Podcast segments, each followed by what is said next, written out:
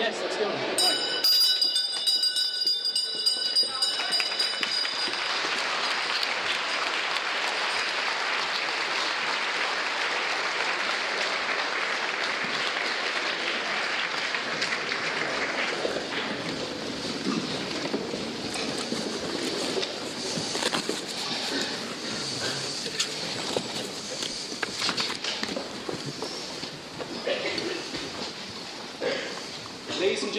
Good evening and welcome to Cambridge Union's third debate of Michaelmas term. We're delighted to welcome a range of distinguished academics and philosophers this evening to debate and discuss the motion, "This House believes God is not a delusion." The format is slightly different tonight and hopefully should allow a little bit more audience interaction. We're going to have four speeches, two on either side, all at fifteen minutes in length, and halfway through the debate we're going to open up for points on the floor. It's a really big, busy house tonight, and there's quite a few people in overflow rooms. So when we do break to questions on the floor, we're going to ask if you can use a microphone handed to you by the stewards, so people in all the other rooms can hear. Uh, now, to open the case for the proposition that this house believes God is not a delusion, we're delighted. I'm delighted to introduce Peter Williams, who is a philosopher who works for the Christian charity, the Damaris Trust, and author of A Skeptic's Guide to Atheism. Thank you very much. Good.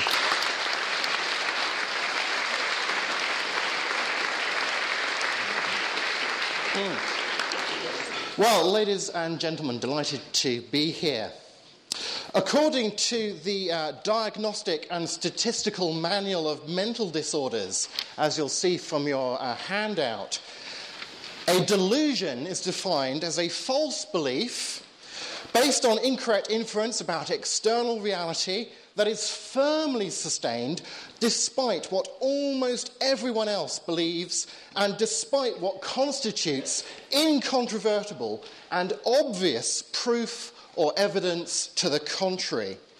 The belief is not one ordinarily accepted by other members of the person's culture or subculture. For example, it's not an article of religious faith. Unfortunately for our opponents this evening, theism is an article of religious faith that is ordinarily accepted by people in our culture, but which isn't necessarily inferred from external reality. Hence, it is, by definition, not a delusion. While we forego this purely definitional victory, it does seem fair to note that since the opposition claimed that theism isn't merely intellectually mistaken, but delusory, they thereby shoulder the burden of offering incontrovertible and obvious proof for the non-existence of God. Since we don't know of any incontrovertible disproof of God, rather than attack straw men at this point, we'll simply argue for theism. For if theism is true, it can't be a delusion. So permit me to sketch the three arguments for God, whose propositions are listed on your handout, beginning with a moral argument. One, if God does not exist, then objective moral values do not exist.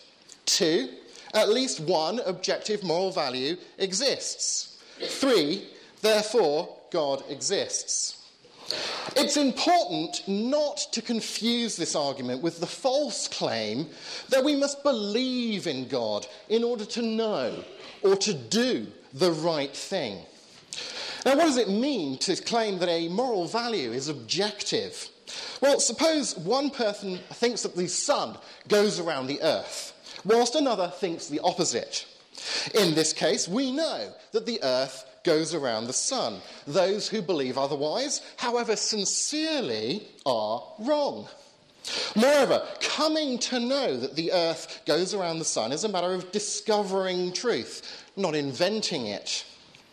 Moral objectivism says that ethics is about discovering moral truths, truths that exist even if we fail to discern them. And according to moral objectivism, there are genuine moral disagreements. And the observation that people sometimes have different moral opinions just goes to show that our moral beliefs can be either correct or incorrect according to the moral facts of the matter. So, are there any objective moral facts? Well, those who point to the reality of evil in the world as a basis for arguing against the existence of God certainly think so. For nothing can be objectively evil if there are no objective values. John Cottingham reports that the increasing consensus among philosophers today is that some kind of objectivism of value is correct, close quote. For example, the atheist Peter Cave, who chairs the Humanist Philosophers Group for the British Humanist Association, defends objective moral values by appealing to his intuitions, and I quote, "Whatever sceptical arguments may be brought against our belief that killing the innocent is morally wrong, we are more certain that the killing is morally wrong than that the argument is sound. Torturing an innocent child for the sheer fun of it is morally wrong." Close quote. The properly basic moral intuition that torturing innocent children for fun is wrong isn't undermined by the existence of the psychopath who enjoys torturing children. By the principle of credulity, torturing an innocent child for fun clearly isn't merely something that stops a child functioning normally, an empirical observation, or merely something we dislike because of our evolutionary history, or merely something that our society has decided to discourage. Rather, torturing an innocent child for fun is objectively wrong. So at least one thing is objectively wrong, therefore moral subjectivism is false. Now, some moral intuitions are very specific. For example, it's evil to use children to clear minefields, as was done in the Iran-Iraq war. And some intuitions are general. For example, it's always right to choose the lesser of two evils. Now, of course, of course, our moral intuitions could be mistaken. But this very admission of fallibility presupposes moral objectivism. For if moral subjectivism were true, no moral claims could be mistaken. As the atheist philosopher Russ Shafer-Landau writes, "Subjectivism's picture of ethics as a wholly conventional enterprise entails a kind of moral infallibility for individuals or societies. This sort of infallibility is hard to swallow." Close quote. Finally, if moral objectivism were false, it couldn't be true that we objectively ought to consider arguments against objectivism, or that we ought to consider them fairly. Knowing this, we see the impossibility of justifying subjectivism, for to embrace an argument for subjectivism would be to take the self-contrary position that A, there are no objective moral values, but that B, we objectively ought to accept subjectivism. Therefore, the second premise of the moral argument seems to me to be secure. Turning to the first premise, many atheists acknowledge that if God does not exist, then objective moral values do not exist. For example, Jean-Paul Sartre wrote that he was, quote, "extremely embarrassing that God does not exist, for there disappears with him all possibility of finding values in an intelligible heaven. There can no longer be any good a priori, since there is no infinite and perfect consciousness to think it." Close quote. An objective moral value is a transcendent ideal that prescribes, that obligates our behaviour. But an ideal implies a mind. A prescription requires a prescriber, and an obligation is contingent upon a person. As H P Owen argues, quote, "On the one hand, objective moral claims transcend every human person. On the other hand, it's contradictory to assert that impersonal claims are entitled to the allegiance of our wills. The only solution to this paradox is to suppose that the order of objective moral claims is in fact rooted in the personality of God." Secondly, a cosmological argument. The Leibnizian type of cosmological argument builds upon the so-called principle of sufficient reason. One, everything that exists has an explanation of its existence, either in the necessity of its own nature or in an external cause. Secondly, the universe exists. Third, therefore, the universe has an explanation of its existence. Four, if the universe has an explanation of its existence, that explanation is God. Five, therefore, the explanation of the universe's existence is God. Now, since the universe's existence is rather obvious, non-theists must surely deny premises one or four in this argument to rationally avoid believing in God. Well, many philosophers think that premise one, the principle of sufficient reason, is self-evident. Let me illustrate.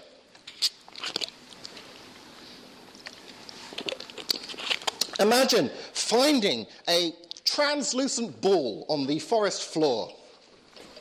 Thank you. Whilst out hiking one day, you initially wonder how it came to be there. If a fellow hiker said, it just exists, inexplicably, don't worry about it, you wouldn't take him seriously. Well, suppose we increase the size of this ball you've discovered so that it's as big as the planet.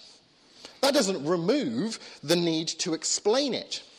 Suppose it were the size of the entire universe. Well, how does that remove the need for explanation? Same problem, surely. Turning to premise four, that is, if the universe has an explanation of its existence, that explanation is God, surely this is synonymous with the standard atheistic claim that if God doesn't exist, then the universe has no explanation of its existence. The only other alternative to theism is to claim that the universe has an explanation in the necessity of its own nature. But this is a very radical step, and we can't actually think of any contemporary atheist who takes it. After all, it's coherent to imagine, say, a universe made from a wholly different collection of quarks than the collection that actually exists. But such a universe would be a different universe. So universes clearly don't exist necessarily. Suppose I ask you to loan me a certain book, but you say, I don't have a copy right now, but I'll ask my friend to lend me his copy, and then I'll lend it to you. Suppose your friend says the same thing to you, and so on, and so on. Surely two things are clear. First, if this process of asking to borrow the book goes on ad infinitum, I'll never get the book. Second, if I got the book, the process that led to me getting it can't have gone on ad infinitum. Somewhere down the line of requests to borrow the book, someone had the book without having to borrow it. Likewise, argues philosopher Richard Purtill, consider any contingent reality. He says, the same two principles apply. If the process of everything getting its existence from something else went on to infinity, then the thing in question would never have existence. And if the thing has existence, then the process can't have gone on to infinity. There was something that had existence without having to receive it from something else, end quote. Now, a necessary being explaining all physical reality can't itself be a physical reality. The only remaining possibilities are an abstract object or an immaterial mind. But abstract objects, such as some mathematicians would say of the number seven, for example, are causally impotent. Therefore, the explanation of the universe's existence uh, is a necessarily existent, transcendent mind. And finally, an ontological argument. As the greatest possible being, God is, by definition, a necessary being. And a necessary being is, by definition, a being that must exist if its existence is possible. Hence we argue, one, if it is possible that God exists, God exists. Two, it is possible that God exists, So thirdly, therefore God exists. Now, a great making property is a property that, A, endows its bearer with some measure of objective value, and which, B, admits of a logical maximum. A sock isn't more valuable than you because it is smellier than you. And however smelly a sock you imagine, it is always possible to imagine a smellier one. Smelliness is not a great-making property. On the other hand, power is a great-making property, one that has a logical maximum in the concept of being omnipotent. Likewise, necessary being is the maximum instantiation of a great-making property. So even if, say, Immanuel Kant were right to argue that saying something exists doesn't add to our knowledge of its properties, to say that something exists necessarily certainly does add to our knowledge of its properties. Hence, most philosophers agree that if God's existence is even possible, then as a necessary being, he must exist.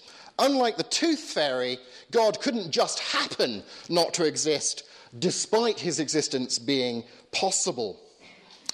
Moreover, think about the fact that humans surely exhibit non-maximal degrees of great-making properties, such as power and knowledge and goodness. And I think this supports the hypothesis that maximal degrees of great-making properties can coexist over the hypothesis that they can't. Finally, of course, the moral and cosmological arguments that we just looked at, by confirming various aspects of the theistic hypothesis, provide us with independent grounds for thinking that the crucial second premise of this ontological argument is more plausible than its denial. In conclusion, to show that belief in God is a delusion, the opposition must both rebut our cumulative case for theism and offer incontrovertible and obvious proof of God's non-existence. Until and unless they accomplish that task, I recommend the motion to the House. Thank you.